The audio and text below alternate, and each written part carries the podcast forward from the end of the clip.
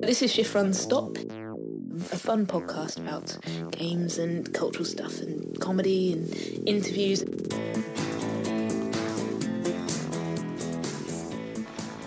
Roo, are we wearing the same top? I hope so. Where's yours come from? Mine's Mountain Warehouse, I think. Uh, mine's a Uniqlo pattern. So. Oh, yours is very fancy. We're all wearing quite sort of, um, uh, I don't know, so almost semi-survival gear. Yeah. It's the year for it. I'm on your headphones. Come shake your tail at me. I'm in the back room, colluding with your masters. I'm on the long range.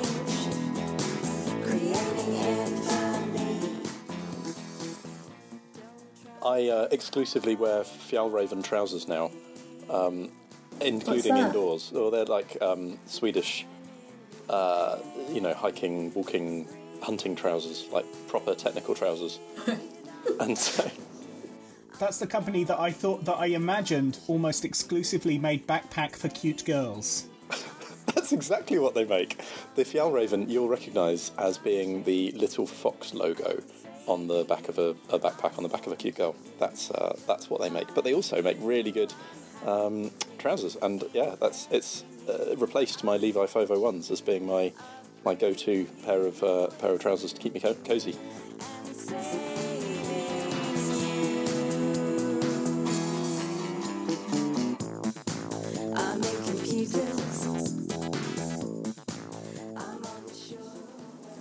Actually been buying clothes though this year, because I I've decided that I'm going to try and not buy any new clothes for the the, the entire of the next year, um, and and as a result have been wearing things like summer clothes in the winter, which is quite normal. I'm just kind of go, I'll make it work. I bought uh, a, a pair of trainers. That's the only thing I've bought. Basically, I've been um, since March. I've I haven't really left the house since March, but I have been walking around for like about ninety minutes a day outside, and the trainers I, were, I was using literally fell apart. And uh, for about for about a couple of weeks, I was walking around with um, with shoes where the the soles were duct taped to the to the mains, and it, oh, wow. it, it was very kind of like zombie movie aesthetic, but. Um, Yeah, no, it's the thing that um, basically just before the second lockdown, we I kind of had to rush to a to a sports shop just to just to get a new pair of get some trainers. Trainers.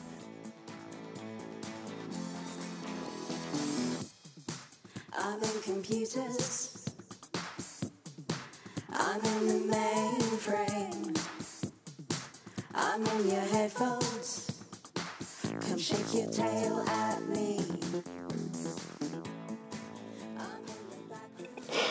Oh, that's great. So you've been cutting your hair, Layla. How confident are you with the old snip snip? Are you uh, you getting good at yeah, that? No, not at all. I just cut the ends, so it's just kind of get, gets longer up to a point, and then it sort of breaks off. Um, but uh, no, it's it's easier if you're a, if you're a woman or a person who's already known to have long hair. Could you but it's, it it's long enough that you can reach the ends. If it was yes. up. up kind of at chin level, it would be much... Well, I imagine you'd be it's, more relying on a mirror. It's very hard to get it, obviously, straight all the way round because of the, mm. you know, the c- circular head shape and the way the hair starts in different places and stuff. So there are tricks that you can do, like if you... I mean, there was a whole spate on YouTube, it's brilliant, actually, of how to cut your own hair videos um, really early on mm-hmm. in the first lockdown. Loads of hairstylists were like, fuck, we're out of work, let's make some YouTube videos. So it was like, here's how monetize to cut your own this hair. Content. And like, yeah, um, but they're really good. They're like, you know, if you put your hair in a, if you put your hair in plaits or bunches, I think, and then cut the bottom, you get a certain shape, and um, and then yeah, there was a haircut for men, which I don't know if any of our listeners will have seen this, but it's like a bit like your haircut actually, Roo, where you can do that yourself, and there's like a sort of ten-step way of cutting your own hair into like a sort of shaved round the sides and a bit longer on the top thing, um, which is Ooh. very fashionable at the moment. So, yeah, the the standard haircut. Yeah, the standard man's, yeah, I'll get a man. If I man. went to a barber's and they said, name your hairstyle, you know, what, what is it you're looking for? I would have no no way of describing it. I, all, all I have to do is go in, sort of six months at, at at the most, I think, is what I've learned I can get away with. And they just do a shorter version of whatever you're currently doing. And that's fine. Yeah. I mean, before I knew the numbers, before I used, uh, I used to, uh, if they say what sort of haircut you you want, I would say, did you see John Hurt in the movie version of nineteen eighty-four? Give me the, the famous John Hurt in nineteen eighty-four, please. Yeah, did they ever that's... say yes?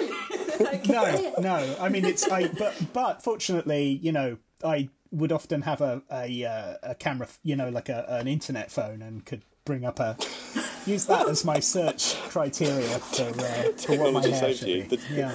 John, John Hurt on on cash is yeah. what you need. Essentially, a very severe sides and a short top.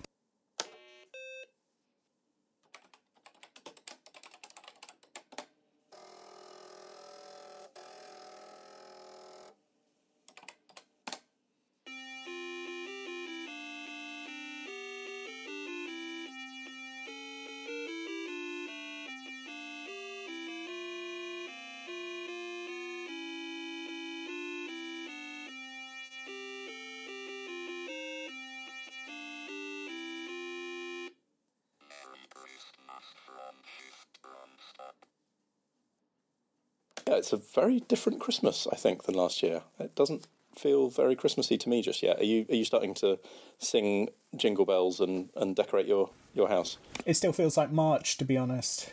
Yeah. You feel stuck in a time warp. The March that never ended.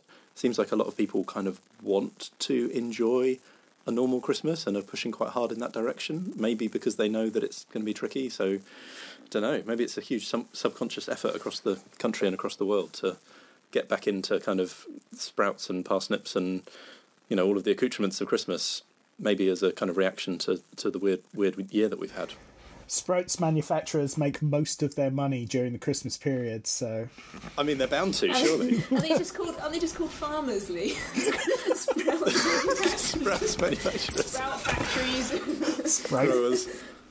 The growers of the sprouts. Yeah, I mean, they they presumably have quite a lean time at the rest of the time. If you if you specialise in sprouts and you only, only grow sprouts, you probably have a pretty terrible January to November, I imagine. It's like Christmas trees. You, it takes a year to grow them. You can't, well, more than a year. It takes, you know, five, ten years to grow a big one. You can't uh, you, you can't rely on it as a a, a trade through the summer. You, you make all the money. All the money is all in one fell swoop, isn't it? I wonder what they do during the summer. Christmas tree manufacturers. I think, I think they, they wait. I think they probably have to they water. Have another... I imagine there's probably a. Mm. Yeah, no, I don't mean like what do they do? I mean, what do they do for money? Do they grow something else that's very summer specific during the summer, and then like a related yeah. thing, like um, I don't know, I don't know what would be Some, something for... that would offset your, your wintry seasonal. Yeah. Mm. Yeah. What could you sure. what could you grow? Or, or, um, coconuts would, would be a sensible thing to offset against Christmas trees. If you could grow coconuts for the, for the making of coconut oil and, um, yeah, for the manufacture of uh, suntan lotion. And then in the winter, you just swoop in there with your Christmas trees. Shift, run, stop. Hello, it's Adam Tandy here from the very first Shift Run Stop, wishing you all a very Merry Christmas from the COVID-secure set of Inside Number Nine. I've bought some snacks for me today. Um, I, I believe that Layla, you've um, you've also been shopping for, for snacks. Yeah. Um, so we can have a little little compare and contrast of what's on the Christmassy shelves. Um, by the time we're finished recording this episode, we're going to be feeling very festive. I hope so. Is that the challenge? That's the challenge. You've got thirty minutes to get festive. First, uh, first thing to share with you is I found in my local co-op these Oreo snowy enrobed Oreo biscuits. Very festive. So these are Oreos. Um, I must admit that I had one of these last night, so I'm, I'm uh, slightly spoiled by having tasted one already. But they're a kind of white chocolate coated uh, Oreo biscuit, and I'm delighted to say I think I chose well. The white chocolate works very nicely, actually, against the um, the kind of nice dark biscuit. Can we see a side view? We must have discussed before. We'll, we'll have a profile view. Oh, it's quite. It's we must have, quite thick, quite a good coating. We, it's a good coating. It's thick. Um, it's it's proper white chocolate. It tastes sort of Milky Bar quality. I did allow it to kind of linger in the mouth just for a few seconds, just to allow it to you know m- melt off a little bit. and I, I like the way that it um, complements the, the dark biscuit. And I, I know that we've discussed this on the show. I don't know if Lee was on this particular episode, but I think we agreed that Oreo biscuit is not a chocolate biscuit. It's it's got like a it's an interesting flavour, isn't it? Do, do we know what Oreo biscuits taste of? In the in the normal kind of, you know, just that black biscuit thing. It, it's not charcoal. It's not chocolate. What is it? Does, does anyone know? Charcoal biscuit. Uh, it's not like a, a, a dog treat that's a charcoal biscuit. It's I th- it, well, oh. So the, the packet says chocolate flavoured biscuits. So I take back my. Oh, is it American? Uh, my is it American chocolate flavour though? Because Americans have a different idea about what chocolate tastes right. like, don't they? So maybe that's why it's strange yeah. and unusual. Maybe it, if if you have your mind in the um, in the Hershey's chocolate space, maybe it does taste like a chocolate biscuit. Yeah. Certainly doesn't taste like a you know any any sort of real chocolate. So yeah, I, I would highly recommend if you if you see them out and about. Um, over the next next few weeks, the Oreo Snowy and Robed biscuit, I think, is a very good good purchase. Mm-hmm. They were quite good. They were maybe a pound for a packet of um, six little packets of pairs of, of biscuits. Um, uh, I, I imagine they won't be available in February. I think this is probably going to be uh, a bit of a seasonal treat. But yeah, I would, I'd snap them up while you can.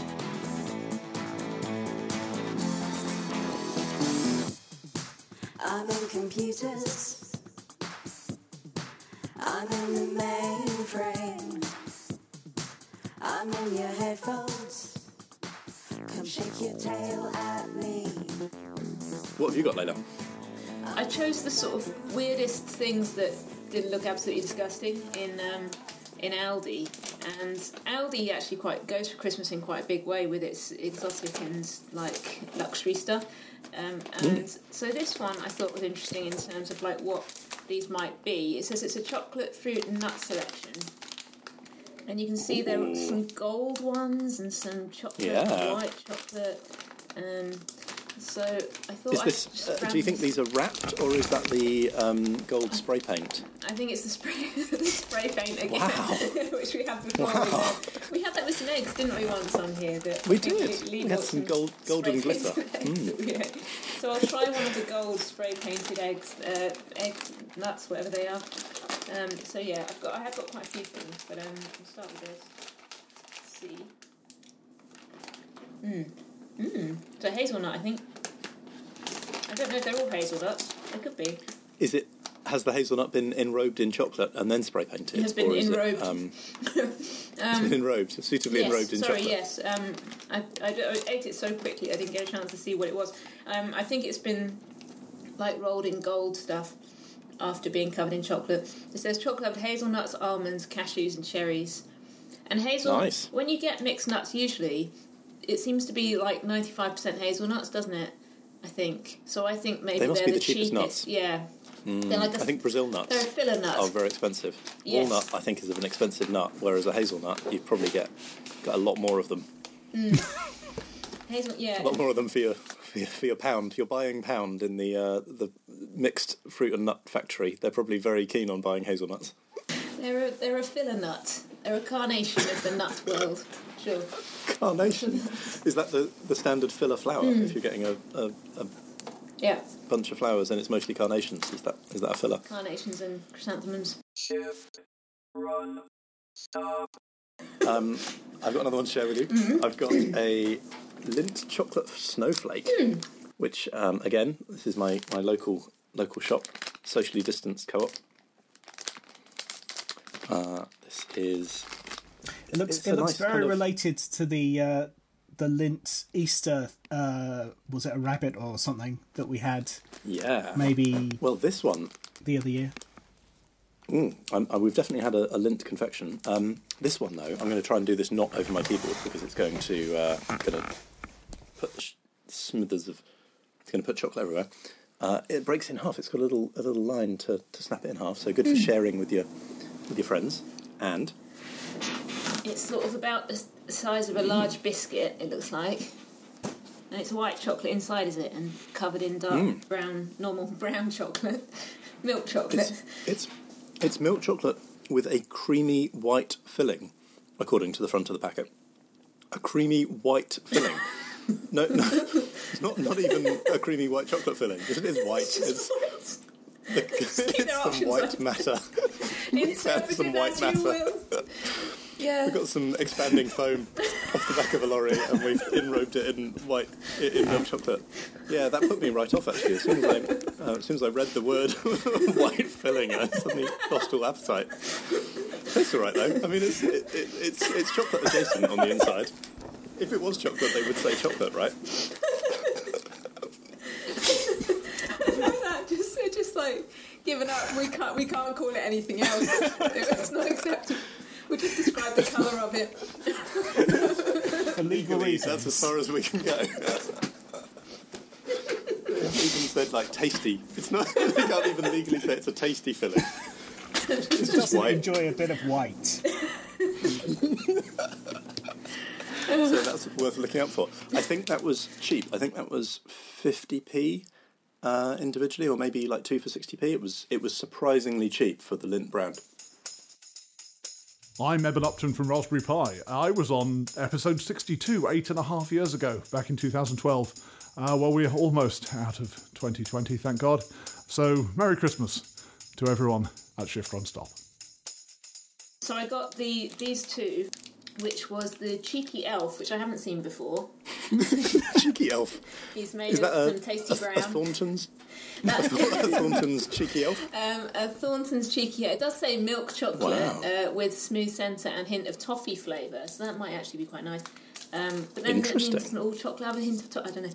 Um, and this, which is, I think I showed you guys before, because it's kind of my favourite thing this year, which is the tiny Milky Bar reindeer, which has sort of been, it's, it's kind sweet. of cosplaying the Milky Bar kid with large round glasses and a little um, cowboy boy bandana oh, on. sort of. I'm really glad you made that connection, because I was looking at the uh, the picture of the, the reindeer with his glasses on, thinking, why have they, why is it a nerdy reindeer? What what, what connection is, and of course the Milky Bar kid, famous for his, his thick-rimmed glasses.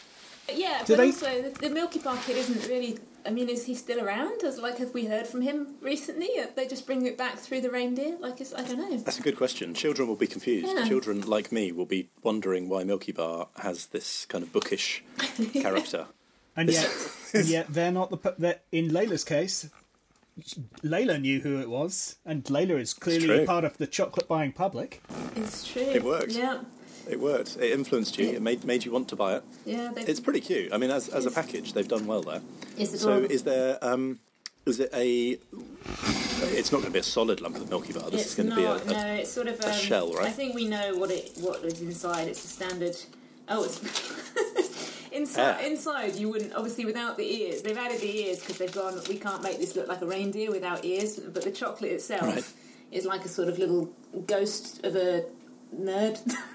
Well, it's like a mean, I mean, it looks, it looks like a door handle. I don't know. I don't know. I don't know what's going on there. It's yeah. It's like a. It's about door handle size and shape, and it's white chocolate, hollow, um, and uh, it has the faint impression of the Milky Bar kid's face on it. And I'll. I'll but once I'll you take it. take it away from the packet, then there's no hint towards ears. Like they've. they've no, it's they've, it's the, like a. The he's ears been given are a only num- on the outside. Been given a number one. Wow. He's they removed the ears. Um, but you could, I don't know, I mean, they could have done something with this, because the, the ears are actually on like a detachable cardboard backing that you feel like you could make another creature there and put ears. Mm. Or, you know, pop a pop a hole through it, tie a little bit of ribbon, you could put that on your Christmas tree, and you've got some, some, some Milky Bar ears with, to decorate your tree. With those, like, ingredients and stuff on the back. Yeah. I'm not saying it's been well designed for this purpose, but it's about the right size. They should have thought of it, yes. They could have done more with that. It seems strange and odd, and I don't really know what they were doing, but the chocolate's delicious as always with Milky Bar. Now I consider it, the Lindt snowflake that I was just enjoying with its cream, creamy white filling, a little hole punch through the top of the packet of that. It's not too heavy. I think you could get away with hanging that on, on the, the uh, tree. It's only twenty grams of chocolate. I think you could hang that on the on the tree. I might, I might look into this. I could imagine putting, uh, instead of just buying chocolate baubles or, uh, I, th- I think Cadbury do a um, a pack mm-hmm. of... The little purple yeah. drop things, yeah. Dairy Milk chocolate tree accoutrements. You could just go down to your local co-op and buy a handful of handful of individually packaged uh, you know, it feels very decadent, Milky Bar no? reindeer. It's very decadent. You can throw, throw some. Why has this never occurred to me? You don't have to buy Christmas-themed and branded uh, confectionery to put on your Christmas tree. You could buy Mars bars. You could do, you could do literally anything. You could get a packet of Skittles. And, there are no rules. You could get a packet of Skittles and tie it to your Christmas tree if you wanted to. There's a show it's a thought on, technology. There's a show on Netflix um, called Mister Christmas, and um, it's one of these like Netflix um, kind of uh, makeover shows. And the guy goes into families' houses and completely transforms their houses um, according to some Christmas theme that they give. That, well, that he usually comes up with, and it is quite amazing. Is this, like is interior design, a, a Christmas edition of a show that is on during the year. I don't think so. This, I don't think he's like Mister Like a... Autumn and Mister Summer, and then at Christmas he's Mister Christmas. I think it's just like mm. a new thing. Although obviously they were all done last Christmas because they're all like, oh yeah, we're going to have you having a big family get together, and they're, and they're all in a, and they're all in America, so they've all got gigantic houses and. Um, But he just does everything, and, he, and they also like the yard instead of the garden. It's like, call it a garden, God. Um, it's not a yard. um, you're, but, you're doing it wrong, Americans. The, not what we call it. But when I always get really confused, because I'm like, where's the yard? All I can see is a lovely big garden with, like, lots of trees and grass. And um, But, yeah, so he, he makes huge props and sticks them on the side of houses and makes you rethink, like you're saying then, like, what... what is it okay to put on a tree and what would you put on the outside of your house? Like, you could put a... Um, he was thinking it's like spray painting, like, inflatable gym ball things, I think they were, like those big rubber bouncy ball things, and they had those. It sounds very Neil Buchanan, if I may say yeah. so. It is. It's very Art Attack. But then they throw loads of money at lights and stuff like that, so the house just looks amazing at the end, like something oh. like a, you know, a palace. Um, but yes. Like Art Attack on a budget. I like it. On a big budget. On a bigger budget, yeah.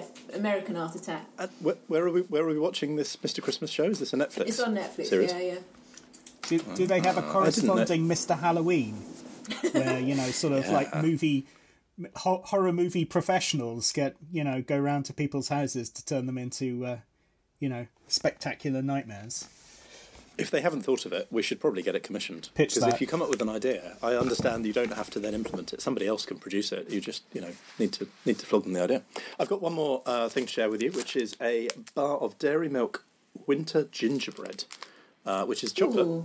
with, as far as I can see from the outside of the packet, maybe it's got little flakes of gingerbread in the chocolate. Mm. Let's find out. I've noticed there's a lot of gingerbread flavoured things this year. It seems to be one that everyone's going for. Maybe the um, gingerbread flavouring factory was having a sale on. The gingerbread it smells gingerbread. Mm, Ooh. Good. If you're, if you're having a little, um, not feeling very festive this year, like me, and you want to just, you know, kind of up your up your festive spirits, I would recommend having a sniff of some uh, of some gingerbread flavoured chocolate. That's that's actually working quite nicely on me in terms of reminding me um, of Christmases gone by. And inside, I can reveal it's mm, okay. Let's let's uh, let's see what it tastes like. Okay. So I would say, if you're picturing the the dime bar Dairy Milk, um, you need to go a bit softer. It's uh, it's more of a fondant filling rather than that um, flakes of dime bar in a in a, a Dairy Milk bar. So it's it's not, not the same. Uh, composition as, as the dime uh, uh, Dairy Milk that we know and love.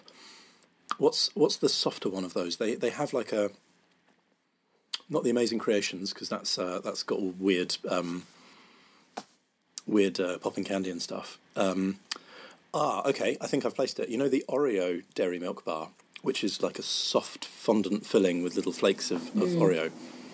This is exactly like that in, in texture, uh, but then with little flakes of. Quite an odd kind of um, uh, gingerbread flavoured biscuit. It's not great. It smells amazing, but the uh, the mouthfeel is in slightly. Um, they've had to make some compromises mm. in the way that they've they've put this together. I think it could have been a lot better. I'm slightly disappointed. I was actually. just wondering, do you think that the uh, food the, the food science breakthrough was just the gingerbread smell and not the uh, gingerbread taste? That's certainly the bit that's landed best with me. The um, the taste is fine. It's just the the textures are very weird. It's a very dry biscuit in a very soft, loose fondant, and then wrapped in Dairy Milk chocolate. It's not hanging together. I think I think they can do better next year. I'd like to see a bar of chocolate with tiny flakes of um, uh, of gingerbread biscuit without this kind of weird middle ground of a, a fondant filling. I don't think that was necessary. I think they've they've done it wrong. Wow.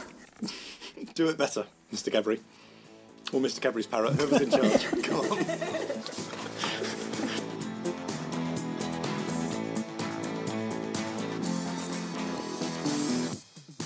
I'm in computers, I'm in the mainframe, I'm in your headphones, come shake your tail at me. Hi, I'm L J Rich from Shift Run Stop, Episode six, The Christmas Special. Yes, a long time ago in a studio far, far away, we all crammed, knees touching, onto a tiny orange-red sofa in a dusty corner of the B B C for a very enjoyable recording session. Little did I know that Layla and I would then go on to create many eccentric songs and events together. And in a beautiful twist of time, we wrote the song you're about to hear exactly ten years after this episode aired. Both of us are confirmed science fiction addicts, so here's our sci-fi eulogy celebrating the creative minds behind some of the best stories in the universe. God rest ye Jerry Anderson, Joe ninety and Stingray. We'll never let those Mister Rolls get their evil way. We hope you're feeling F A B on Island of Tracy, as it's time for a sci-fi eulogy. Oh, to many, remembering those who thought differently. God rest ye Douglas Adams, though your jokes still feel so new. We didn't like that hitchhiker remake, but we love you. So long and thanks for all the fish, I hope you can forgive that actor from the British Office. Crap of a dent, what's his name? Of the Office tried his best.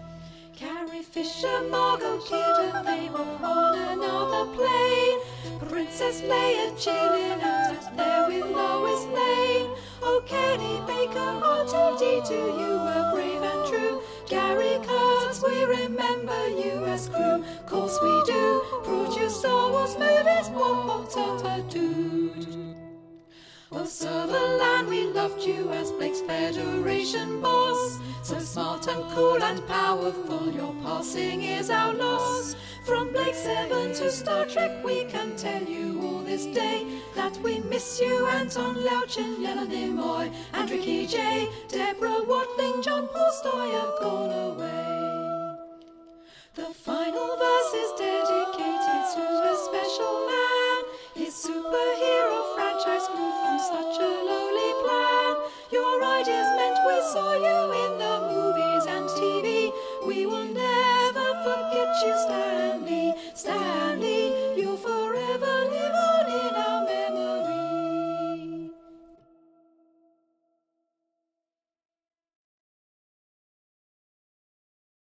And am I right in thinking this is a new one this year? I, I don't remember seeing this one last year. I don't no. remember it. I've definitely noticed a load of gingerbread stuff this year that I hadn't seen before, so it might be part of that ginger ginger wave.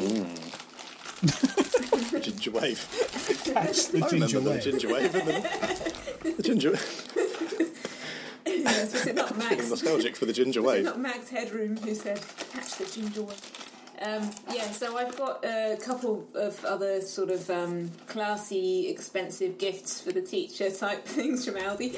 Um, Ooh, this is um, this is the uh, charcoal and cranberry cracker, um, and it says underneath perfectly paired with soft brie. So I like how it gives you a suggestion.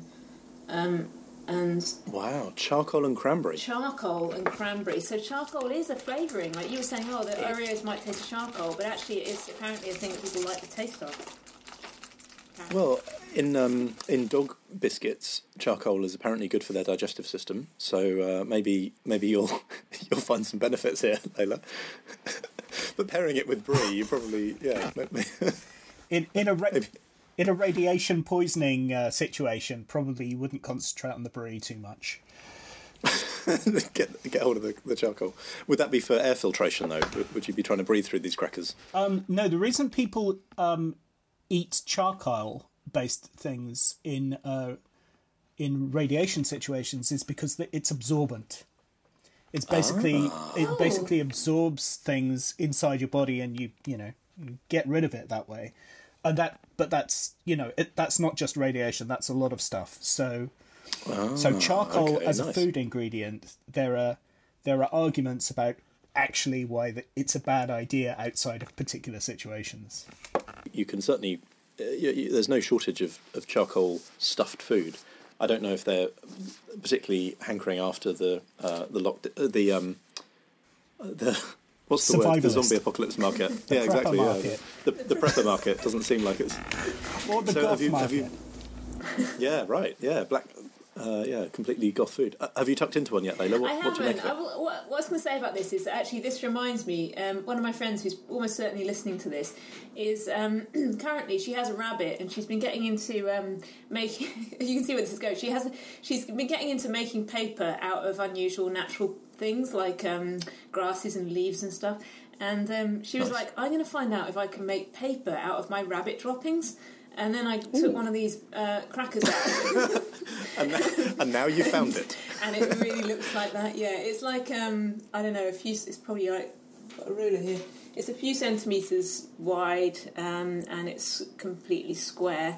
Um, and it's brown. It looks sort of to me dusty. like an after eight mint. Yeah, like a, like quite a big after eight mint um, with a sort of dusty grey and white powdery kind of pattern on it. Um, which is presumably from the uh, cranberry and charcoal combination, I don't know. So is yeah. your mouth ready for a, a hit of cranberry and charcoal? Well, are, are you are you even prepared mentally for what this is going to taste like? It it smells, I would say, faintly sweet and quite dry, mm. as you might imagine. Um, like it's crunchy. um, it's very drying. I would definitely... You're not smiling. You're not, you don't look like you're enjoying it. Um, what is it about? Oh, I think it, what it tastes like is just like incredibly dense bran flakes. It's like bran... It just, Ooh, it wow. just tastes of bran flakes. If you like bran it's, or all bran, maybe. If you like all bran... If you like all bran... It's a, you'll love these. These all bran Yeah. I mean, it really so looks like all bran. It's not that surprising that it tastes like it too. Is it the sort of uh, cracker that if you suffer from excess saliva will will desiccate your mouth in moments? Yeah, it's extremely dry. Um, like, uncomfortably dry. Like, I mean, I've eaten some sand. It's probably why it pairs well with brie, with the wettest of the cheeses. Yeah. Um, I just wanted to see if the... Um, yeah, so the seventy-four percent whole wheat flour... Um, charcoal. Where is charcoal? Oh, zero point five percent activated charcoal powder. powder. Very so, low on charcoal. So it's, yeah, it's not, mostly not, not for medical use. It's just like yeah. slightly and cranberry. Bitter. A little, little hint of cranberry oh, no. in there, just to maybe just, mm, flavourings. It just tastes like a tiny bit sweet, like an all bran, like a, like a handful of dry all bran out of the box. Um, I'm picturing it.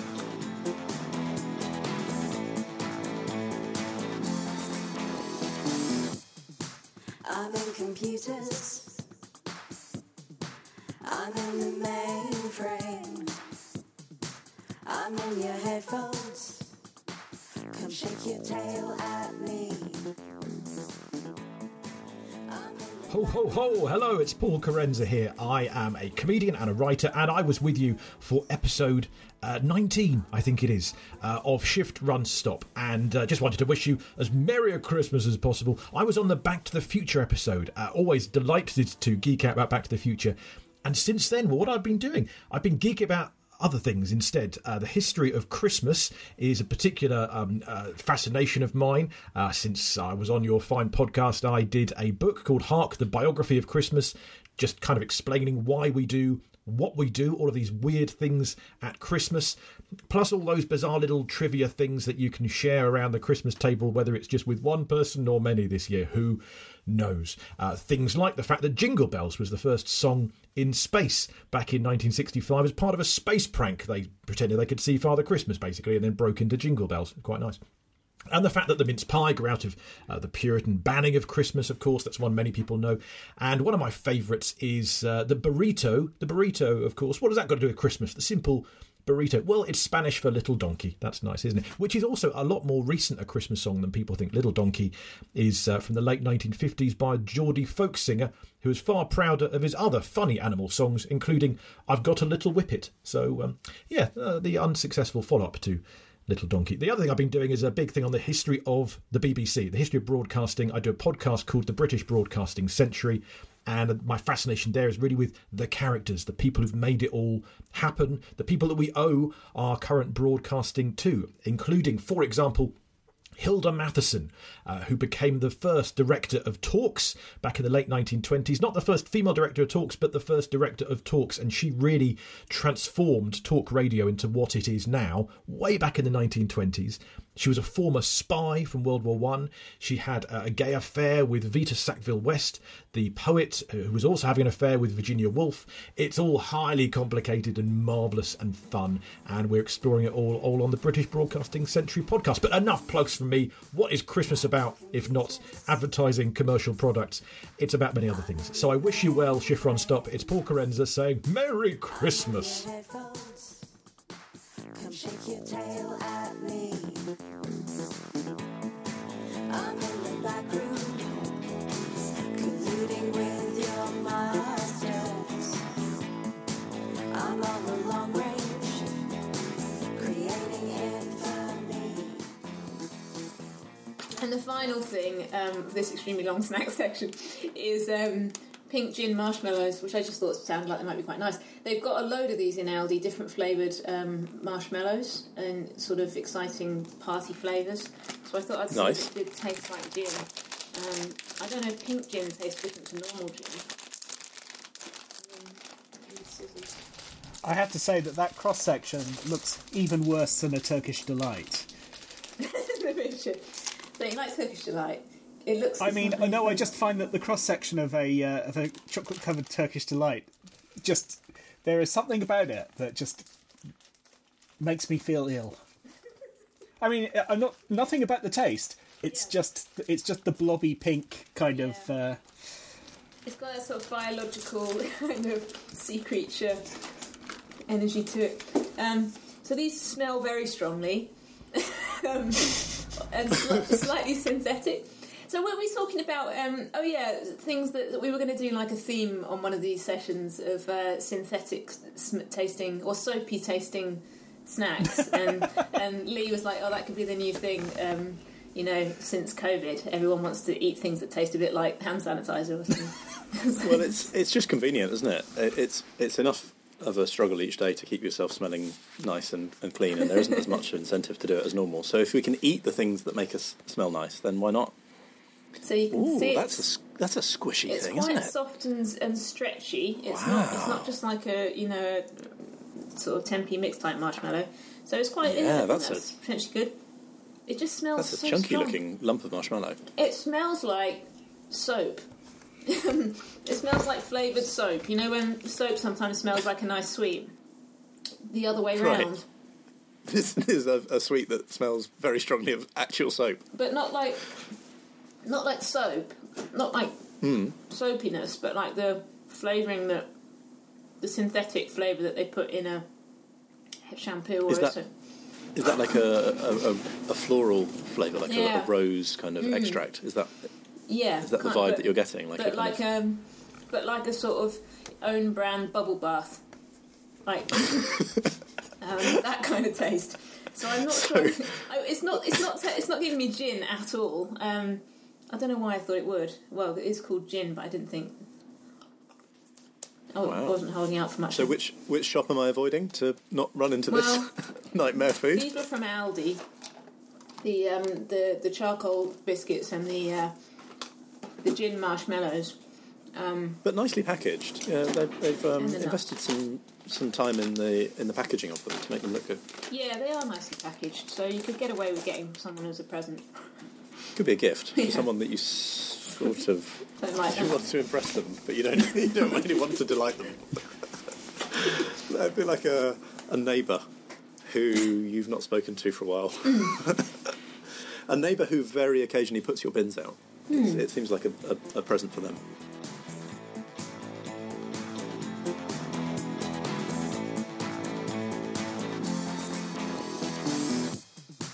I'm in computers. I'm in the mainframe. Hello, listeners of Shift Run Stop. This is Jo Neary here. I was a guest in episode fifty-eight of Shift Run Stop, and I had a very enjoyable chat with Layla upstairs at the National Theatre, I remember. At the time I didn't know what a podcast was, but I agreed anyway, and in the back of my mind I would have been thinking, you poor deluded creature, this is something that you're making just for yourself to listen to in your own room. Good luck. Of course now uh, podcasts are enormous, and I indeed have my own. Uh, mine is called Wife on Earth. It's with Cosmic Shambles Network, and it features one of my favourite comedy characters that I perform, which is Celia, based on Celia Johnson in Brief Encounter, and her character Laura.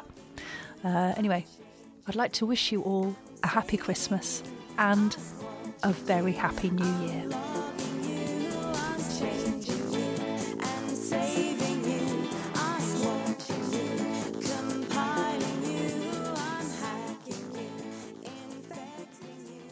We, we found out the name of the uh, woman who we're buying her house. Mm. And I sort of wish I didn't know it, because now, obviously, we did exactly what you did with your neighbour.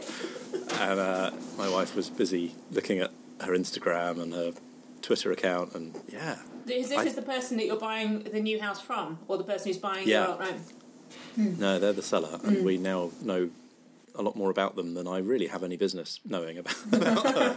Don't really want, don't really want to know that she's into, you know, like, pyramid marketing. Like, it's it's not it's not mm-hmm. helpful to me. I don't I don't know um, what I was hoping to gain from looking her up online and finding out what she does. But I, I think maybe just a nice reassuring sense of somebody that you could trust to keep a place spick and span. Mm. And, you know, it's not even that it has to be clean. Just structurally sound is all I'm looking for. Somebody who's not going to introduce, uh, you know, woodworm into into, into the equation. That's what I look, that's what I'm looking for. Is that the sort of thing that you expected to be mentioned on a Twitter account?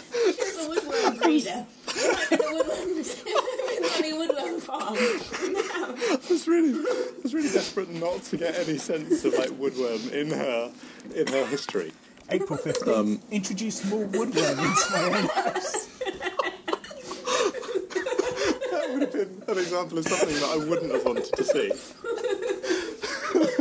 But there's no upside, is there? There's, you're never going to see the profile of somebody and think, "Oh, I'm really glad I looked that up." Some more tiles off the roof this morning. Repl- replace them with crackers. They'll never know.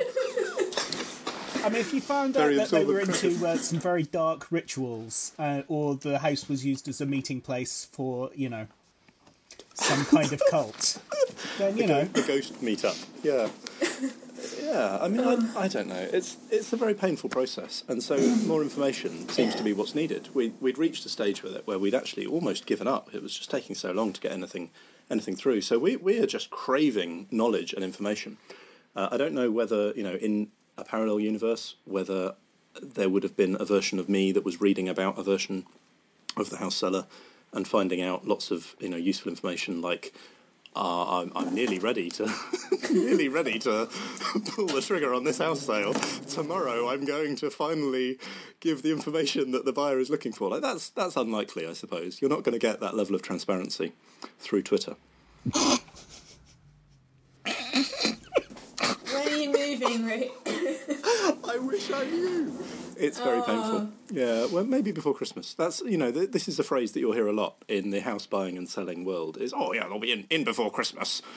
Everyone wants. It's such an irrational deadline as well. Why does why is Christmas... Like, nobody talks about, oh, you'll definitely be in before Valentine's Day. Doesn't matter.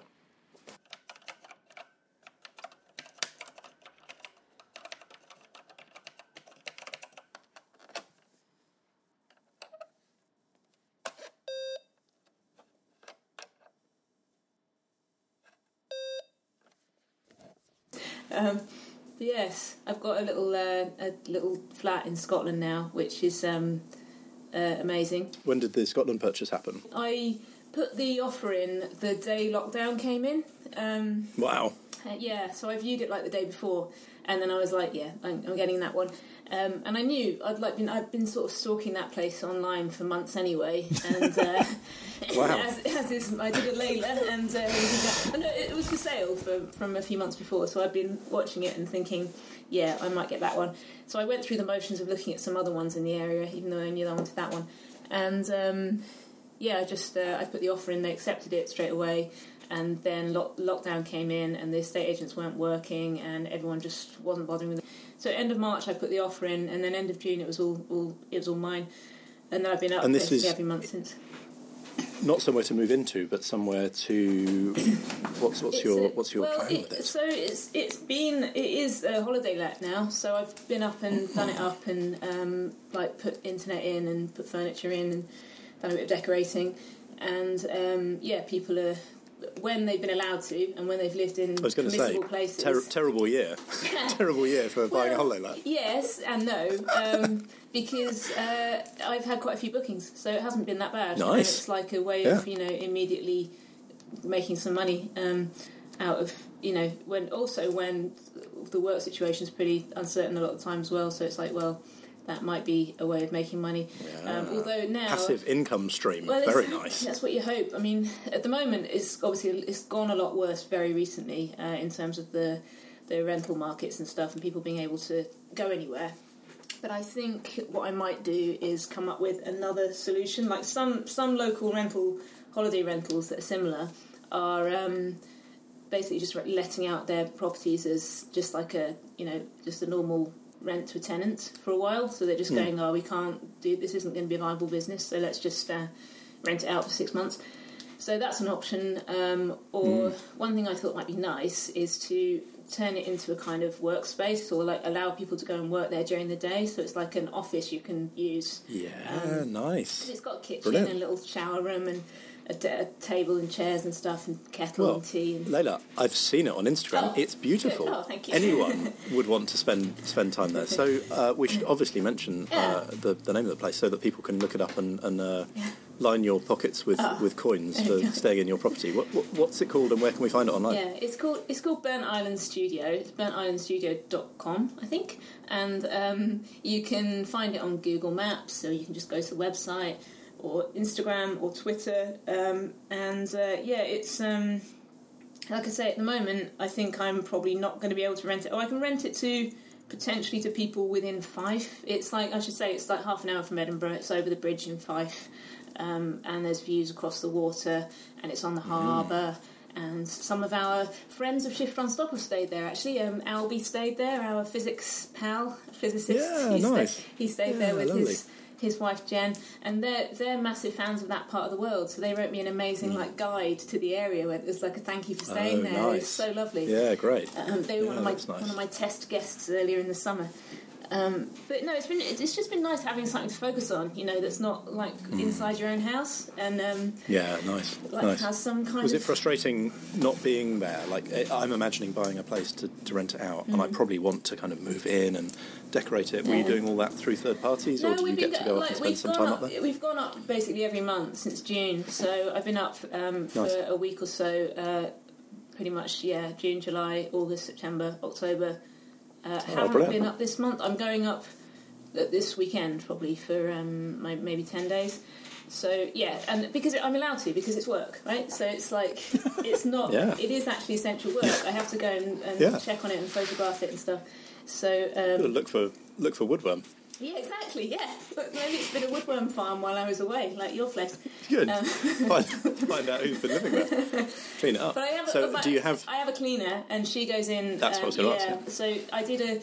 Oh, there's a whole. I, mean, I don't know how interesting this is to our listeners, but there's been. Um, Uh, like you have to do loads of COVID safe stuff now, and do like I did a cleaning mm. course, um, not like a practical cleaning, like an online course, so that I know all the mm. COVIDs. I learned loads about COVID molecules and what they, how long they last on different materials and stuff like that. Um, and mm. then my cleaner goes in, and there's rules like you have to um, get the guests to strip the bed now and put it in a mm. bin bag mm. because the f- flying around of sheets and things can spread the... Yeah, um, aerosolising the uh, the contents yeah, of the sheets. Yeah, exactly. Nice. So there's things like that that I've put in uh, that the, the guests have to do.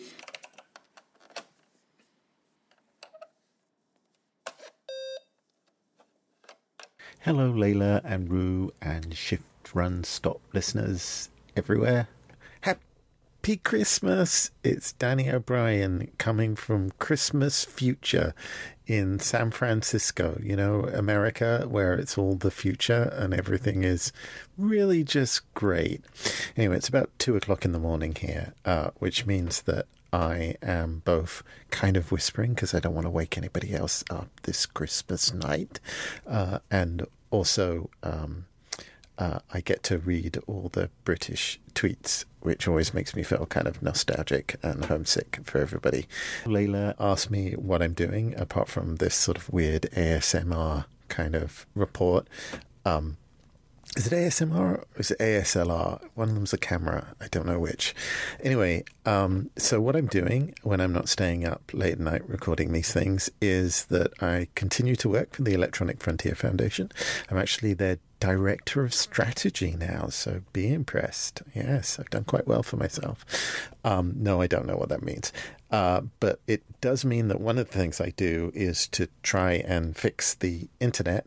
And um, if you'd like to find out about how to do that, you can listen to our podcast, um, which is me and Cindy Cohen, the executive director of the E F F, trying to do that with guests. So if you go to eff dot org slash podcasts, you can listen to more of this A S L R photography voice. And um, and write to me. Um, say hi. Um, uh, I'm Danny at eff dot org, especially if there's something wrong on the internet, because it's my job to fix it now. All right. Have a nice Christmas or other holidays, and uh, I'll see you hopefully in twenty twenty-one. Bye.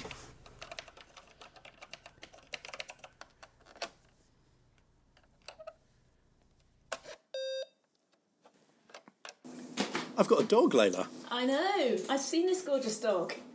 He's so pretty. He's called Biscuit, and he is massive. He was this tiny, tiny little ball of fluff when we first got him. Mm. And he's a golden retriever, so I knew that he was going to grow. But for some reason, I, you know, when you see a puppy, oh. you you fixate on the idea that this dog is a puppy. And yeah. Of course, they don't stay puppies forever. He's really big. He's like thirty-odd kilograms already, and he's only eight months old. He's still still growing as well. I mean, he would... I, I think Brody is a nice-sized dog. Brody, I think Brody's Biscuit about would, twenty would... kilos, I think. So yeah, you've got right, you're yeah. at least a third bigger than Brody already, and he's still a puppy. He's chunky, and if he's feeling a bit boisterous, and he's obviously you know eight months old, it's it's the same as being a kind of teenager, really. Mm. Like he's he's reaching that age where he he's he's finding his own feet. You know, he's he's. He's interested in, in girls, and he, he wants you know a bit, of, bit of time to himself occasionally. Like he wants to wants to go off. So uh, you know I'm I'm finding that if he's on the lead and he changes course and he wants to you know pull in a, a direction, he he pulls quite hard, and it's you know it's a, a bit of a struggle. My my little boy discovered this the other day because the dog is quite a lot heavier than mm. now than the, the six year old. the, the dog just launched him into the air. He, he had quite a good tight hold of the lead. And he just, you know, went horizontally. The dog just like, pulled him through the air like a kite. It was astonishing. So, yeah, he, he's uh, being well-trained because he needs to be an obedient dog. Uh, at this size, he's going to need to be good at paying attention to what we want him to do. Because if he became a, a handful, that would be it would be very difficult. I wouldn't want to fight him. Did you meet the parents when, when you collect when you went to get him? Did you see how big they were? We met the we, we met the mum, and she was a beautiful golden retriever. And we saw pictures of the dad, who was an enormous... very cream-coloured golden retriever. So, yeah, we we did have a feeling that he was going to be bigger than average. But we're still in touch with all of his um, all of his siblings. So the Aww. breeder created a WhatsApp group, and it's called the Pup Date. Aww. And so every few days, you know, somebody will share a picture of what their dog looks like now.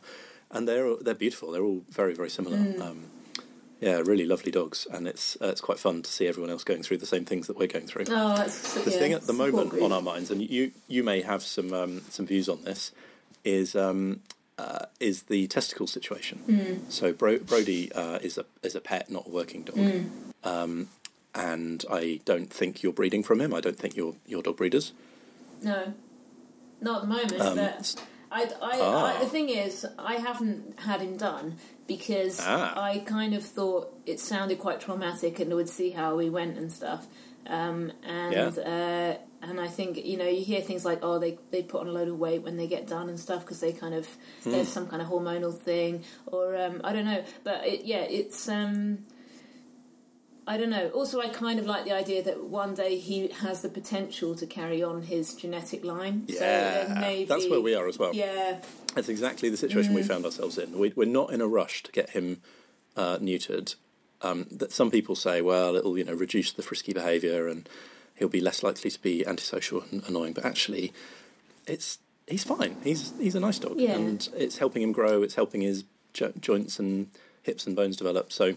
if any veterinarians are listening to this who have strong views either way, or very experienced dog breeders, um, then let me know mm. what you what you think. Um, but uh, yeah, I, at the moment, based on what I've seen and what we've read and the vets that we talked to, I think we're we're not in a rush to get him done. We'll we'll leave him uh, for now and see see how we go. It's very exciting though. I like the idea of breeding from him. I think it would be, mm. be quite fun, because if you're the owner of the the mum dog, that's a lot of work. That's weeks of mm. hassle, and oh my goodness, like, you know, that's that's a whole room of your house that you're you're just giving over to um, to a lo- load of puppies for quite a long time. But if you're the if you're the boy dog owner, it's very easy, very straightforward.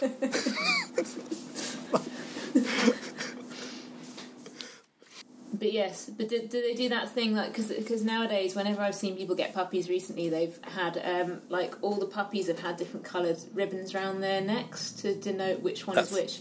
And then that kind of becomes their colour. That was exactly what they did. Mm, very yeah, cute. That, that was exactly what they did. They gave each dog a different coloured collar.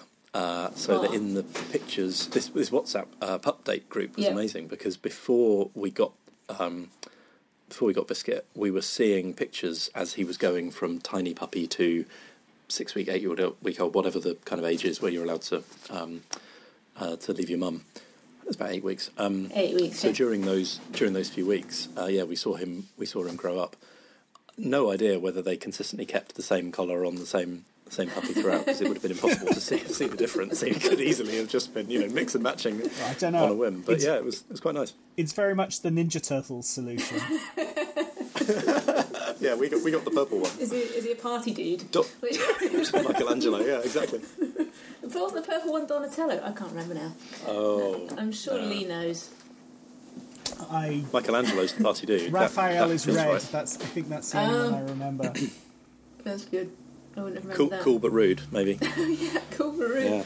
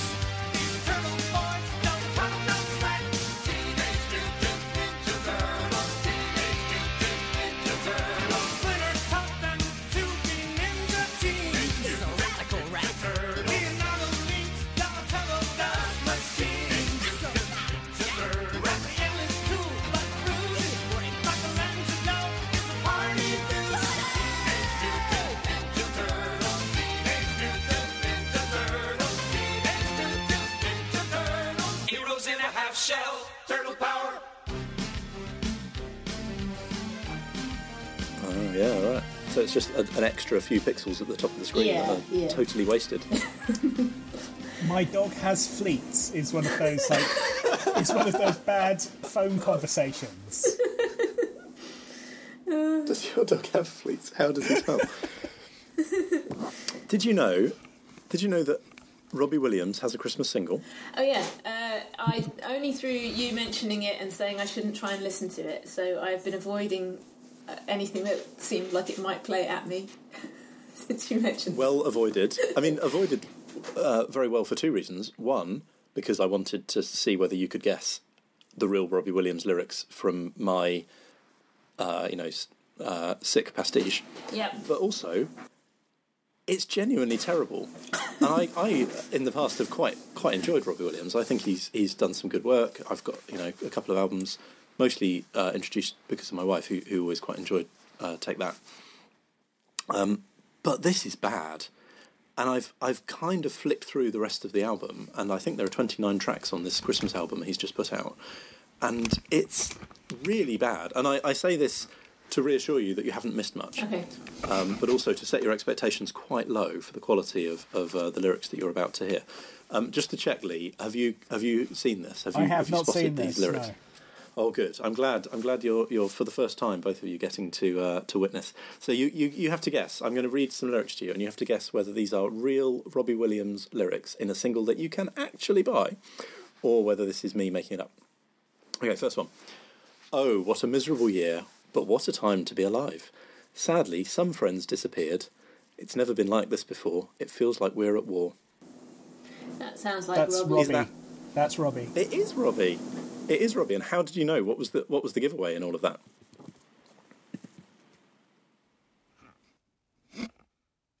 It sounded it's it sounded like you were prepping us for something that bad. So yeah, um, I think the bit I thought the first bit when it went uh, uh, oh or something like halfway through the first sentence made me think yep. of like. When it like, kind of kicks in in a Robbie way, you can you can hear the pause mm. where he's then yeah no it's it's true actually yeah he's got a particular singing style. I wonder if I'm good enough at aping it that you'll uh, you'll you'll be able to get this very easily. So the bit is, that really disturbed me in there was sadly it? some friends yeah no it's singing yeah it's, it's not beat poetry it's I, I'm I'm saying it uh, rather okay. than singing it but yeah you you have to imagine him singing it. Um, But yeah, the bit in there that really disturbed me was the sadly some friends disappeared. They just, just popped down the shop. Snatched, like, yeah. snatched from their beds by, uh, what a, by men in dark suits. Weird lyric. Okay, okay, what about this What about this one then? This is a, a shorter lyric. How are we supposed to sing when we're social distancing? I think that's Is that Robbie Roo. or Roo? I think that's Roo. I think that's Robbie again.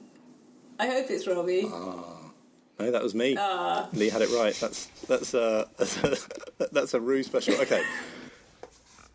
Now we set the scene. We set the tone for the, uh, the the the lyrics quality.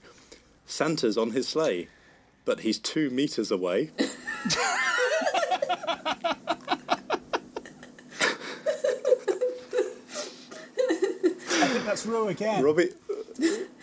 I think it's Robbie because I don't think you'd have two in a row. That is a real Robbie lyric. Yeah. I know. That's amazing. Wow.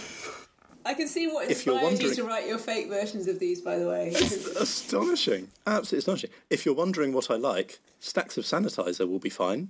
I guess you do your shopping online. Mm, I don't know. Maybe Roo? It doesn't seem like a song. It's Roo. An interesting rhyme structure, isn't it? I would say Roo. Yeah, it's, it's it's a Robbie one, but no! it did it did make me uh, second guess the fact that he's not doing rhyming couplets consistently here. He does have some kind of half rhymes and some uh, yeah. The rhyme structure is a bit different. Oh. Okay, bear with me. Looking at the headlines, I can't believe my eyes. Let's hope the supermarkets still have Heston's mince pies. That's Roo. I don't know. I can't do this anymore. Don't trust myself. I think Roo's making a rude, deliberate callback to uh, previous Christmas. It is a callback. I nearly, nearly, nearly just said mince pies. Uh, and then I thought it was actually too similar to the dreadful trite trash that I've been reading. And, and uh, yeah, I realised that if, I'm, if I said Heston, then you'd maybe have a clue that it was me. Well done. Okay, um, last two. Uh, The people going to need something to believe in after a year of being in. That must be Robbie. I think that's Robbie. That is Robbie. And we can kiss next year under the mistletoe, but not this year. Mac Hancock said so.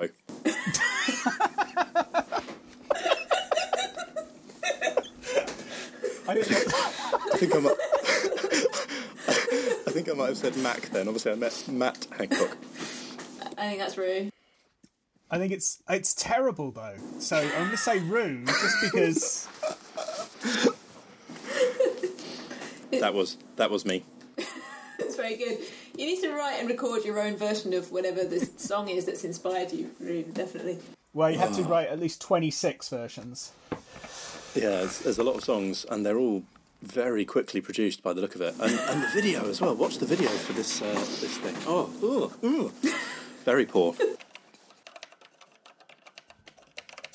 Hi everyone, this is Professor Sue Black, Professor of Computer Science and Technology Evangelist at Durham University. Just wishing everyone a very Merry Christmas and Happy New Year.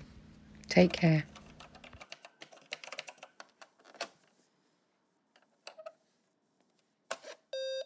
I've got some uh, some questions from listeners, oh, yes. if if, uh, if you fancy some of those. Mm. Okay, um, let's see. Neil Hopkins says... Do you still say when things get back to normal, as I think I did earlier in this uh, this episode, actually, or have you resigned yourself to things being like this for the foreseeable future? Uh, well, my answer to that is that, um, that I don't think things will ever get back to normal. And I, I don't know... I feel slightly more optimistic since all these vaccines have come out, I've got to say. I think that yeah. maybe there is a chance that there'll be some more freedom. Um, but I, do, I think we're in it for at least, like... at least five more years. Like I was saying, ten years to forever before the vaccine announcements earlier this mm. month. But now I think mm. probably probably f- at least five years. But I wouldn't ever say things get back to normal because I think a lot, a load of things have changed, and some of them for the better in terms of people's working mm. habits and lifestyles and stuff. So um, yeah, I, I mean, normal. Like what? When were things? We would say that when were things normal before Trump? Like yeah, before, like normal, f- normal for who? Like, like yeah, what, yeah. Um, I don't know what Lee thinks.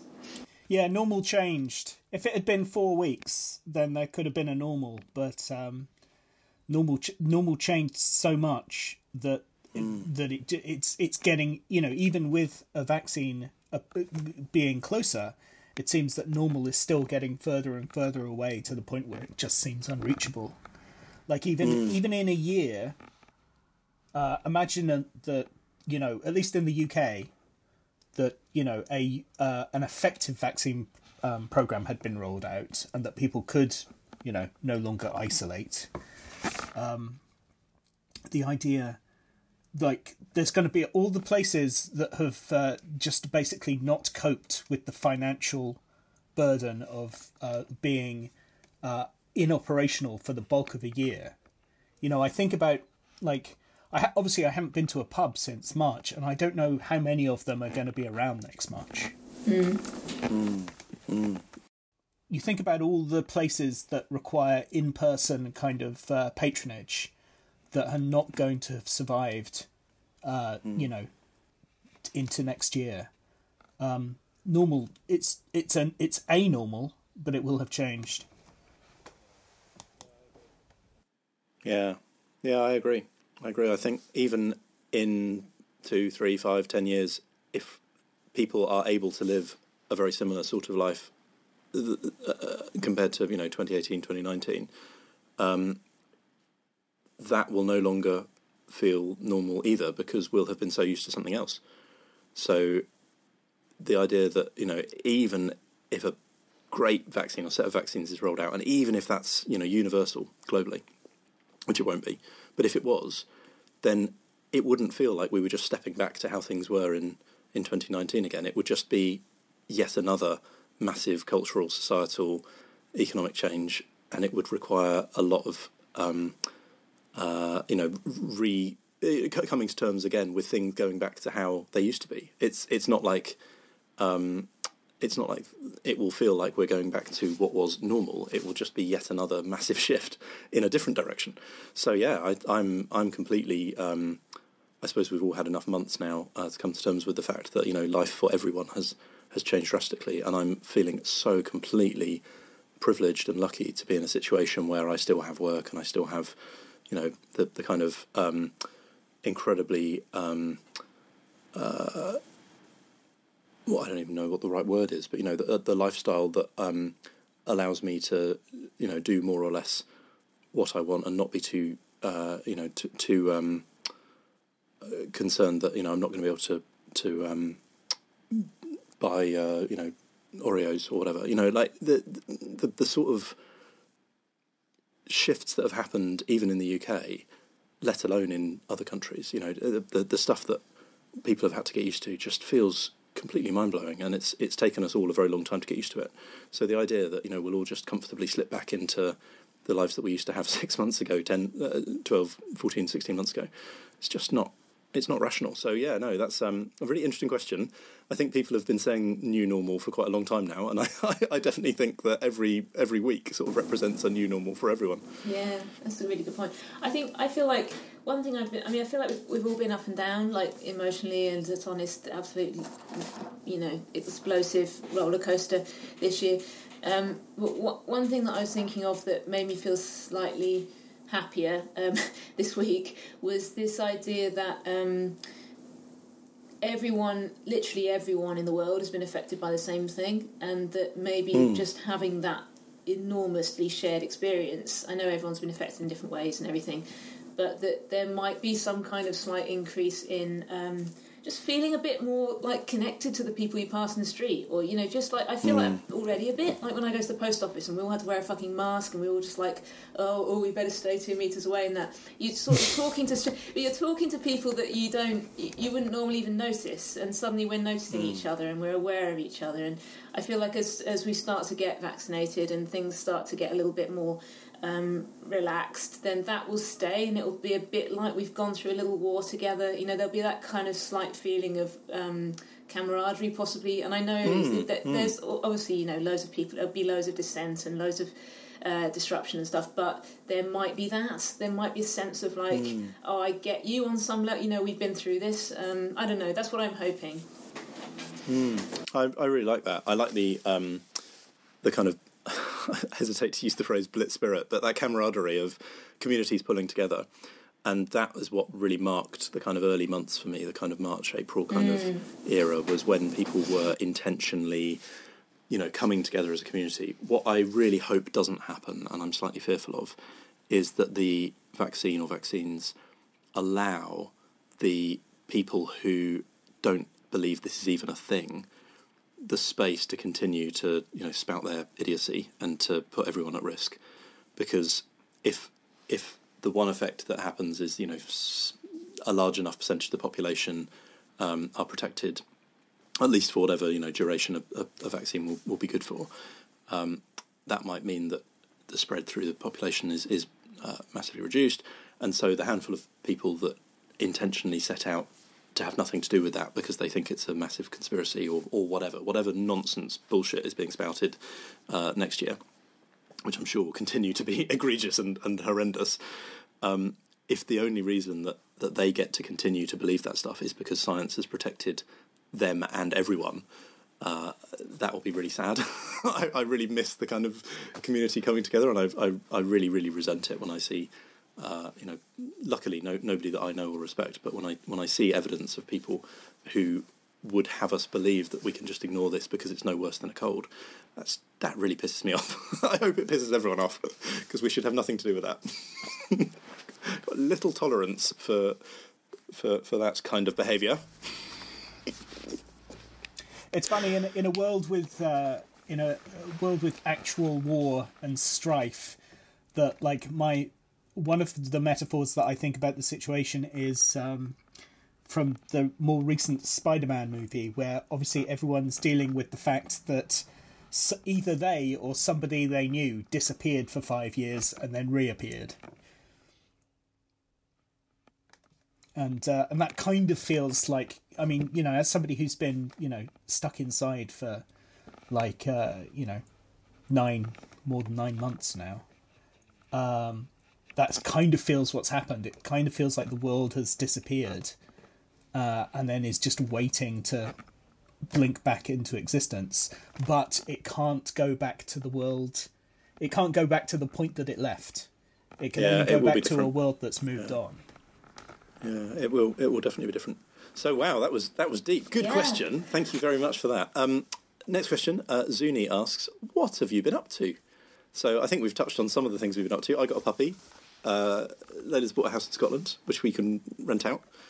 Uh, Lee, Lee, Lee's been staying in, very sensibly. Lee's, Lee's been that, that kid in um, um, uh, Flight of the Navigator who who goes off and... Uh, no, you're like the opposite of that, because the kid in... so, Flight of the Navigator... The, kid, the opposite of the kid in... The kid in Flight of the Navigator goes on a, a journey around the world and has an amazing time and, um, you know, sees all the sights of the planet Earth and everything in his spaceship. but it's actually tragic, terrible. I know I've talked about it on here before. It's one of my favourites. I don't but, think you have. Um, it's a, it's a terribly sad story because he um, then, while he's away having this adventure on the spaceship, I think this is right, time moves forward for the rest of the world. So oh. um, when they find, when he turns up back in his, well, in when he lands or whatever and gets out of the thing and it finds his family, his parents Spoilers. are like genuinely. No, it's not a new film. It's, um, it's a little film you might have heard. Uh, but no, his his parents are genuinely um, distraught because they think that their child's just died and been yeah, gone missing for, for him, thirty years. He he for went. Him, yeah. It, he's he's yeah, still a no child. Time's passed, but his parents. Um, yeah, right. It's, it's horrific. So he, he goes back to his family, and they're all like, "What the fuck? how, how are you doing this?" Um, and so there's like a real horror about it, and the, and the you know talking about dogs. Obviously, they have a golden retriever or something when he was a kid, and he's like, "Oh, where's a, a bouncer or whatever?" And uh, and the, obviously the dog's been dead for thirty years or whatever, and, and his brother's like a grown up, and all his parents are really old. And it's just yeah, like, I'd no, I that. thought this was like a hilarious cartoon type, um, you know, screwball comedy, but actually it's like a really, yeah. really affecting film. His annoying just, brother is now this, like, you know, it's like, grown up, yeah. and it's it, ah, I'd completely forgotten it's that. It's really that disturbing. Ending. And so, and so, Lee is the opposite to that. Yes, I.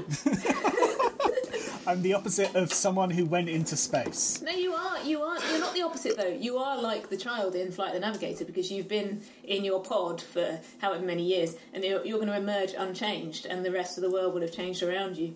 Oh no! Trust so. me, I I am aging rapidly in this situation. No, you're not, though, because you're it's not. Changing. You don't have any uh, solar rays affecting your skin or anything, so you'll you'll retain your your boyish charms. The relativistic effect is one thing, but the avoidance of sunlight is, is uh, that's how it works. Probably for the best. That's how vampires yeah. work, at least.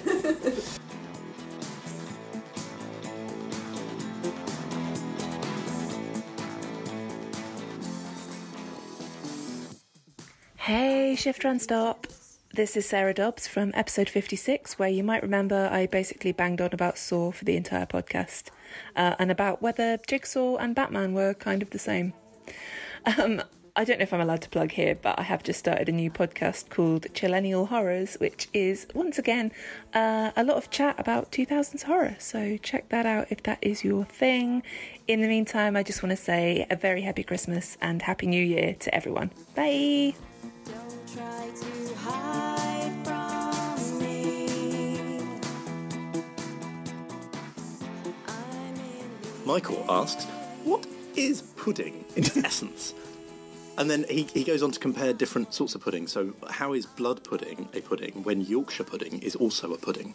He says they all seem very different, especially yeah. the blood. Especially with the blood. The blood pudding, in Michael's view, is especially different to the others. This is uh, Michael Cote.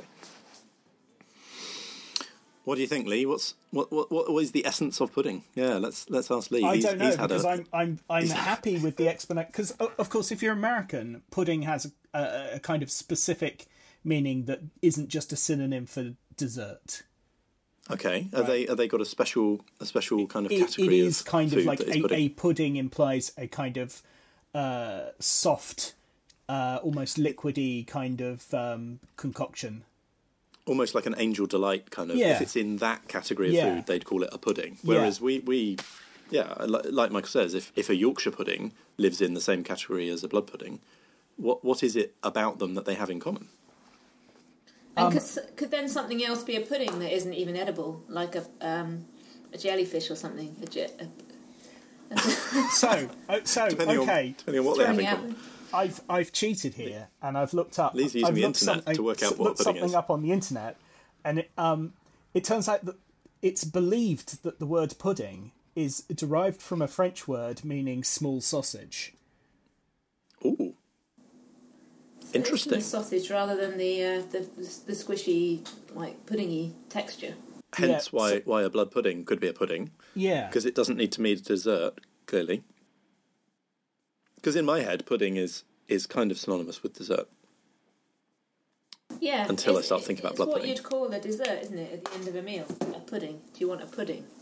And you wouldn't mean literally a yeah. pudding. You'd mean whatever you had. An ice cream or a... What's a for pudding, Mum? Yeah, what's for pudding? And like, oh, why not sausage again? That's not what I meant. Oh, no, I don't want that. I don't want blood sausage. Blood sausage again. I don't want your. I don't want your French sausages, Mum. I'm looking for like a mousse. So that uh, would be in, in in that categorisation. Anything that you can have after dinner is what my, uh, yeah, what, what my family would have called a pudding. Mm. And the Yorkshire pudding is just basically derived from um, it having the same ingredients as things like cakes and uh, pancakes. Oh right, okay. I think the yeah, problem so is because it's, because it's made with a batter, then yeah, it's a it's a pudding in that sense. Mm, okay, well, there, there are all sorts of um, weird kind of like illogical ling- uh, linguistic things where it turns out that like a word has split its meaning like three hundred years in the past, yet we mm. we kept we, we keep both of them. There you go. I hope that answers your question, Michael Cote. Yeah, pudding is pudding it's, means sausage, and it turns out that dessert, dessert usage is just nonsense. It's it's cleared it right up for everybody. Uh, last question, Cara Moon. Hello, Cara. Hello, Cara Moon. Uh, asks, when do you plan to start doing daily episodes of Shift Run Stop? I love it. It's very op- optimistic, that question. It's quite a leap from uh, once or twice a year to uh, to three hundred sixty-five to three hundred sixty-six days a year, but I'm up for it. Hello, this is Rodri Marsden. I'm a man from Dunstable in Bedfordshire, and almost exactly ten years ago I was a guest on episode fifty-nine of Shift Run Stop, on which I talked about technological etiquette, and I played Have Yourself a Merry Little Christmas on the musical Saw, of all things. Um, I'd just like to wish Rue, Layla and all their listeners a very efficient and productive Christmas and a commercially successful New Year. Um, if you're interested, the, this is the surprise Christmas treat that I have, uh, which I got. My, yes, I do. My cousin um, actually messaged me about this last night, and I was like, I have to go and get that from Aldi immediately in the morning, first thing when I get up. Right. So I did, and it was the last one, so that's how popular oh, wow. they've been. Um, now, I don't know if you're familiar with Sebastian, the um, Aldi character, which um, I don't know if Lee knows Sebastian. Um, Al, it's Aldi's Brussels sprout character. Can you um, hold it up to the... I can... Well, it'll give away the whole thing, but I'll, oh, I, will, okay. I will explain to you what it... Uh, I'll just show you. It, so anyway, it's... Uh, just, uh, just, just, just before you mm. do, Layla, Sebastian the Brussels sprout character. Yeah. Is this an... is this like a, is this an advert or a... So, I'm not familiar with Aldi's Sebastian like, and his work. Aldi's Christmas branding is always vegetables, and they have, like, carrots and cuddly carrots and soft toy sprouts and things. Oh, okay. I'm I'm aware of Kevin the Carrot, but I think I think he was uh, I think he was a Christmas advert from a few years ago. Was he a, was he an Aldi advert or something else? It might have been um, same thing. I'm not sure, but anyway, they um, they've made they they also do novelty crackers crackers every year, and they've done um, Sebastian the Carrot crackers, but no ordinary crackers. Um, I don't know if you can read that backwards, but it's an escape room in cracker form. Wow! Um, Do you know how this works? I have. I had a quick look at the back, but um, I think you need possibly all the crackers to make it work. And there's a, you need... there's a game board. There's a there's like a board to. Uh, well, it says it's not. It's not actually like a board game. It's a it's a board with some pictures on, so they might be part of the puzzles as well. Some clues. Um, but... Some clues to help you uh, put, piece things together. How many crackers are in the escape room puzzle? There are six. Cracker so thing? I think we can probably open oh, one. Is, without... is it legal? Is it? According to my own if you rules. Need... um, no, if you need. Well, the exemptions to my early Christmas rules are people creating, um, you know, media and publicity for Christmas. So you're allowed to do Christmassy things if you have to for your business. Well, imagine the Great British Bake Off and their Christmas, their inevitable Christmas episode. It gets filmed in the middle of summer because they're not they're not filming things in November, December. They're filming things, you know, through the, through the year. Um, So they make a real effort when they're making the set look Christmassy, but it must be so weird if you're if you're filming in December and they've they've put like lighting filters up to make it look less sunny outside yeah. than it really is. Like they, they go to some effort to make it feel as Christmassy as possible, but you can always tell that it's it's not filmed at this time of year at all. Yeah, it's always quite interesting how they, I, I start getting press releases about about Christmas in June usually, um, which is odd. Uh, yeah, so there's it looks a bit like Cluedo. There are rooms. There's the dining room um, on this piece of card, the living room, the vegetable patch, and the garden, and they're all quite nicely illustrated on a solid piece of cardboard. Um, nice. Like a sort of, they're just they're just you know sort of very basic Cluedo board type thing. And then there's also. Um, Quiz Race, which I think actually we could try a bit of this. This is a bonus game, so we don't have to necessarily do the escape room. I mean, the looking at the escape room, it looks like you get um, a, a, a character, like one of the Sprouts. Mm. Um, you get uh, uh, some some puzzles, like in each one, but they oh, they actually look okay. quite difficult. They look like kind of ciphers and stuff. I don't know. It's These are going to be sort of brain brain teasy. Solve the puzzle to move on to the next room. Maybe is that oh, is that what's maybe. happening here? We sort of move, move between the different the different zones kind of, of the game. Guessing the gameplay, yeah, could well be, couldn't it? So it's room one, the dining room. Uh, answer six riddles to help Sebastian unlock the door to something. So yeah, you have to kind of. work your way through the house, I guess. Brain teasers. And because there are six crackers, as long as your family is uh, is, is about the right size. Nice. Yeah, so... Yeah, if your family's about the right size, then you or can... Or you just uh, keep keep uh, popping them with the one person you live with, I think is the other option. or, um, or, you know, a neighbour or, um, yeah, something. This is Peter Fletcher. And Catherine O'Flynn. And Edie. From Shift Run Stop number twenty-three. And we... And Dory. And Dory want to wish all Shift Run Stop listeners Merry, Merry Christmas. Christmas! And then, yeah, there's this kind of quiz race booklet that came with it. I could um, try some of these on you now. I think they might, when it says quiz, it looks to me like they're basically cracker jokes uh, that you have to guess the punchline to. So oh, okay. That. Okay, that's fun. That's, I, I'd certainly like to try that. Oh, some of them are quiz, some of them actually are quiz questions. Hang on. Uh, what is the name, you'll know this, Rue, of the singing snowman in Frozen? I do know that. That's Olaf. Yes, well done. Uh, is it spelled O L A F? It is, is that correct? I hope so. I don't yeah. know. I've got two spellings of the name Olaf in my head, so I, I wanted to see how they'd written it down. How else would you um, spell Olaf? Well, you could spell it with P H if you wanted to. Okay. Um, fair enough. Uh, what time is the Queen's speech traditionally broadcast on Christmas Day? I want to say three p.m. Yeah, that's right. I've got a feeling it might not be on the hour, though. Is that right? Is that three o'clock? Yeah, it says it is. Um, yeah, she's usually I'm actually, on time. I'm running a... Yeah, well, she she will certainly keep to whatever time is allocated, but um, if I've learned anything from watching The Crown, I know that she's a stickler for tradition. Um, those, aren't, those are uh, pre-recorded I'm, I'm, as well, presumably. Yeah. What, The, the Crown? It's not no, live. The... It's a big production. Multi- oh, wow. It's a multi-camera, multi-camera live broadcast comedy. Olivia Colman could do the alternative Christmas message. Yeah, she's, she'd be really funny, actually. Hi, Layla and Rue, uh, and all the Shift Run Stop listeners. This is Lewis Dartnell. I featured way back in episode twenty-one... talking about my research in astrobiology and the hunt for bacterial life on Mars. Uh, well, we've still not found any just yet. Uh, space exploration is a slow-moving business, but there are a few more Mars rovers heading to the next-door neighbour planet right now. Uh, so I hope you've all made it through twenty twenty mostly intact and have a very Merry Christmas. Cheers.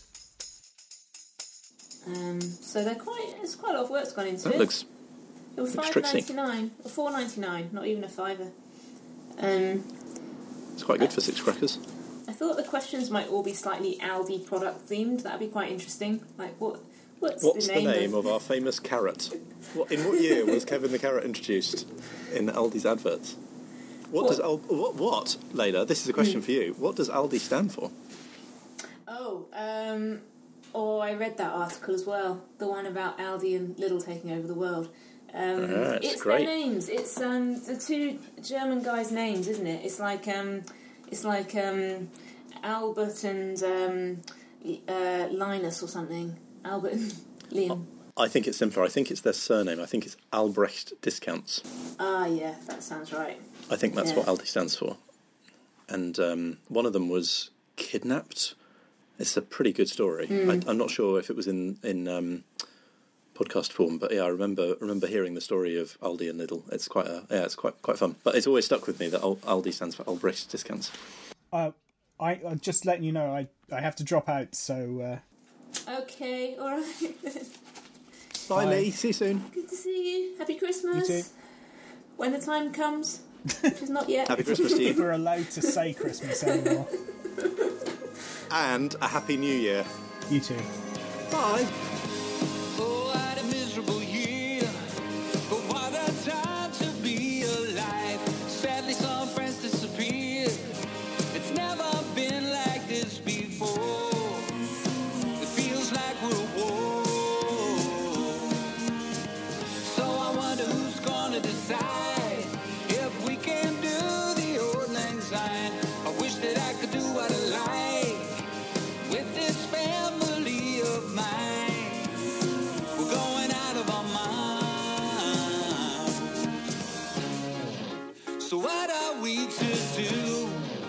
Your FaceTimes and your Zooms. There's a room inside my mind, and it's always here for you. Nothing's gonna stop Christmas, no chance. That was Shift Run Stop, available on iTunes or from the website shift run stop dot co dot U K.